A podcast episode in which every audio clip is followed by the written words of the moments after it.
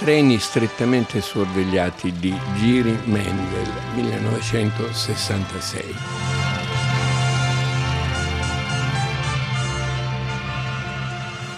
Ti rendi conto di quanto sei fortunato, Milo? Hai un uniforme. Un altro che si fa strada nella nostra famiglia. Mio nonno Guglielmo, invece, faceva l'ipnotizzatore e tutti in paese lo invidiavano perché capivano che aveva scelto quel mestiere per faticare poco.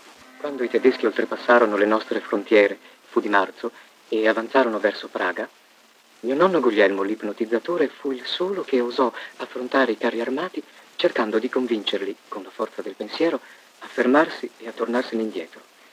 Il primo carro armato in effetti si fermò, e così fece tutta la colonna che lo seguiva.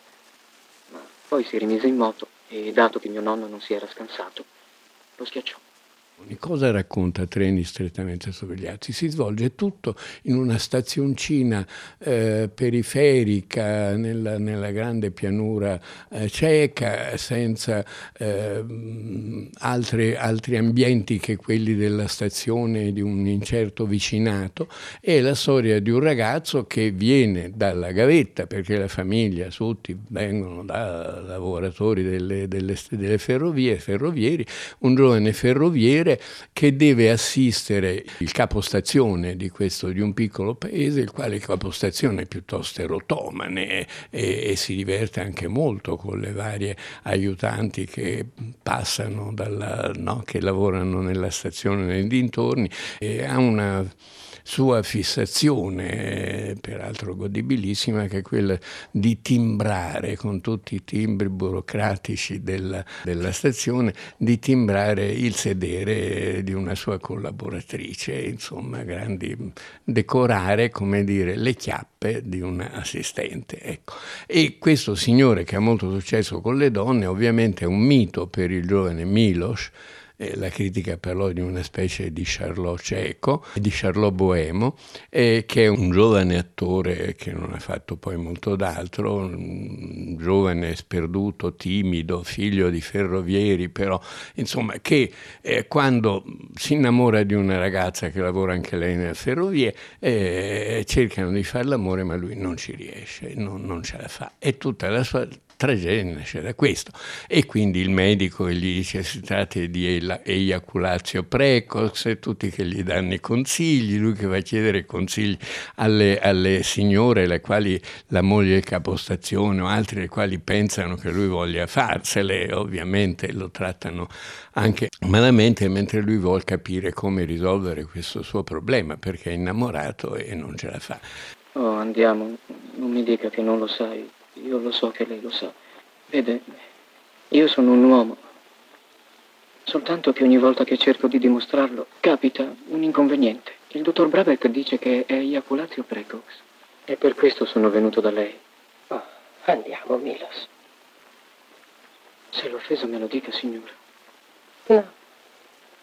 Tutto questo avviene durante l'occupazione nazista della Cecoslovacchia si parla sempre dei tedeschi, si vedono parla- passare dei treni con i militari tedeschi, ma non c'è mai la guerra vera e propria in questa piccola stazione dove Rabal ha ambientato questa specie di farsa paradossale per contrastare in qualche modo il tragico della storia, insomma, di comicità eh, liberatoria rispetto alla storia e anche di un individualismo molto anarcoide, molto libero.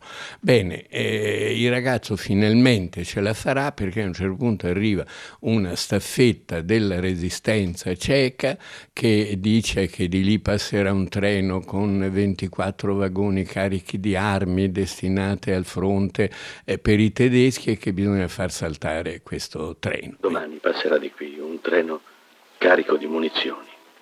Siamo stati incaricati di farlo saltare. Sì, ma come? Come senza esplosivi? Sta tranquillo, ci daranno tutto quel che servirà. Sarà un convoglio di 28 vagoni carichi di munizioni.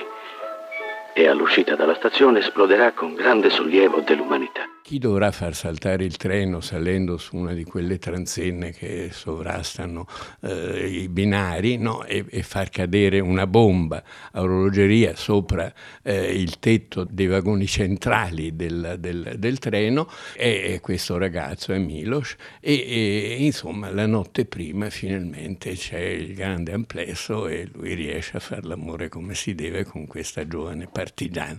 La mattina dopo, nonostante un'ispezione con i collaborazionisti eh, ciechi mm, alla stazione, nonostante insomma difficoltà varie, lui riesce a portare a compimento la sua impresa, però è talmente goffo che cade sopra uno dei vagoni e si capisce che salterà in aria eroicamente anche lui. Tutto questo, mm, come dire, in una logica in cui nei paesi dell'est in particolare, ma un po' dovunque, la resistenza, i tedeschi, la guerra erano sempre stati visti con quell'aspetto tragico, drammatico, giustamente, Roma città aperta, paesaggi e tanti altri film italiani e di altri paesi, ma Rabal contrasta la storia, proprio contrasta il tragico con questo elemento che ovviamente non è eh, certamente eh, per l'abbandono della, della, lotta nei confronti della violenza bellica e della violenza nazista in particolare, il giovane muore da eroe compiendo un atto eroico, però vuole in qualche modo ribadire le forme di resistenza passiva che sono quelle di Zweig nella, guerra, nella prima e nella seconda guerra mondiale, di resistenza passiva attorno a dei personaggi eh, di, che hanno delle preoccupazioni diverse, che fanno un po' saltare il meccanismo del, dell'impegno, dell'engagement che andava di moda nel cinema dell'Est in particolare dopo, dopo la seconda guerra. E, e, e questo mh, con quelle forme appunto un po' di resistenza passiva alla Schweik, ma anche di resistenza attiva dove però le persone hanno ancora delle, delle istanze, delle, delle, molle che non sono esattamente quelle patriottiche. La molla che guida tutto il film, che guida il Milos del film, è quella di riuscire finalmente a fare l'amore come Cristo comanda, insomma, e quando ci riuscirà però sarà anche in qualche modo, in qualche modo la sua fine.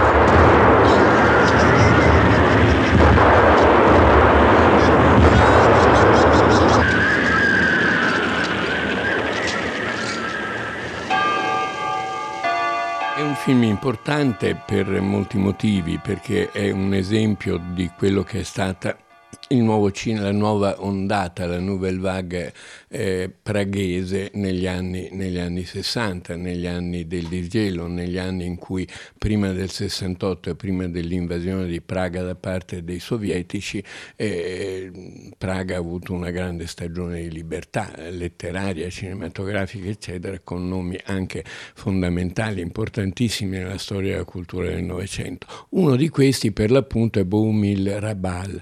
Boumil Rabal, grandissimo scrittore, degno veramente di, del Nobel, e ho avuto la fortuna di conoscerlo e di accompagnarlo in due presentazioni di un suo libro per la casa editrice EO eh, qui a Roma e a Milano negli anni quando uscivano i suoi libri, quando uscivano i suoi libri. Era un personaggio certamente eh, in qualche modo bizzarro anche lui, praghese fino in fondo anche lui. Praga per noi è rimasta un esempio di mondo della cultura strano, diverso, formidabile per due motivi. Uno, Kafka e quella tradizione, quella tradizione un po' esoterica, terribile, un po' ebraica, quella del golem, eccetera, eccetera, ma anche per la vena comica, la vena, il buon soldato Sveik di Ajek come esempio di resistenza passiva alla storia di un personaggio comune, proletario, ma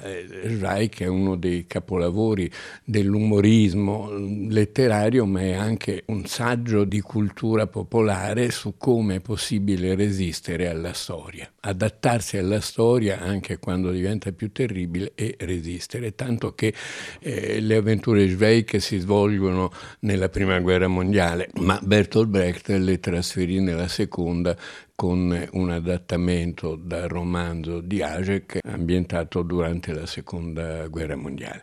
Schweik nella seconda guerra mondiale, per l'appunto, si intitola La commedia, la, la grande farsa antimilitarista di, di, di Bertolt Brecht. E mh, Treni strettamente sorvegliati, ripeto, è un'opera segnata da una storia particolare, la primavera di Praga, ma anche dalla presenza di questo grande e, e, e bizzarro scrittore. Ho servito il re d'Inghilterra, treni strettamente sorvegliati, eh, ha scritto dei libri, Una solitudine troppo rumorosa, La tonsura, il capolavoro è probabilmente Ho servito il re d'Inghilterra, oggi chi vuole può trovare il meglio della sua opera in un meridiano Mondadori, molto, molto bello e molto, e molto accurato.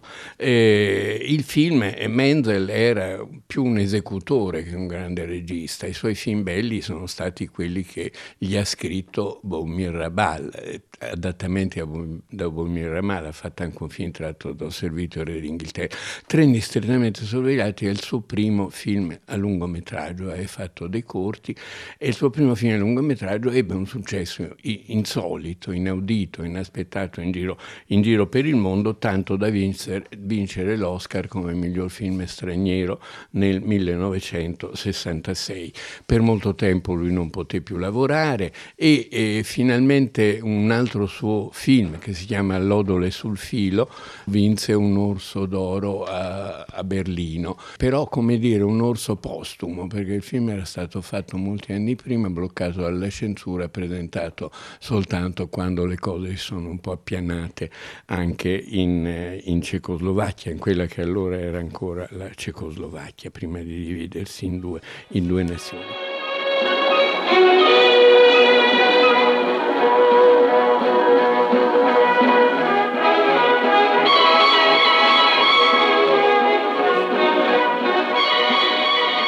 Finisco raccontando questo piccolo aneddoto.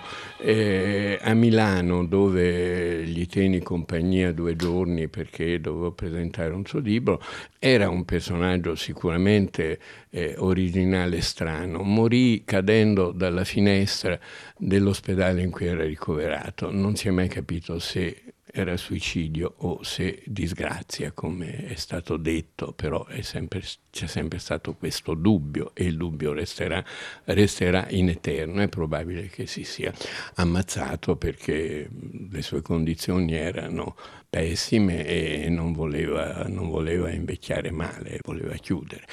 Però Rabal mi colpì perché era uno abbastanza sulle sue, anche se sostanzialmente molto simpatico, era a disagio. Nell'Europa occidentale lui non si trovava a disagio. E quando io queste cose gliel'ho fatte notare ho detto ma eh, come mai c'era un interprete? Ovviamente lui parlava ceco e basta. E come mai questa irritazione continua nei confronti del, di noi occidentali? Diciamo così. E lui mi disse guardi io eh, ho fatto male a venire, non devo muovermi da Praga. Il mio luogo vero è l'osteria di Praga dove passo la ma- maggior parte delle mie giornate e io voglio più rapidamente possibile tornare nella mia osteria.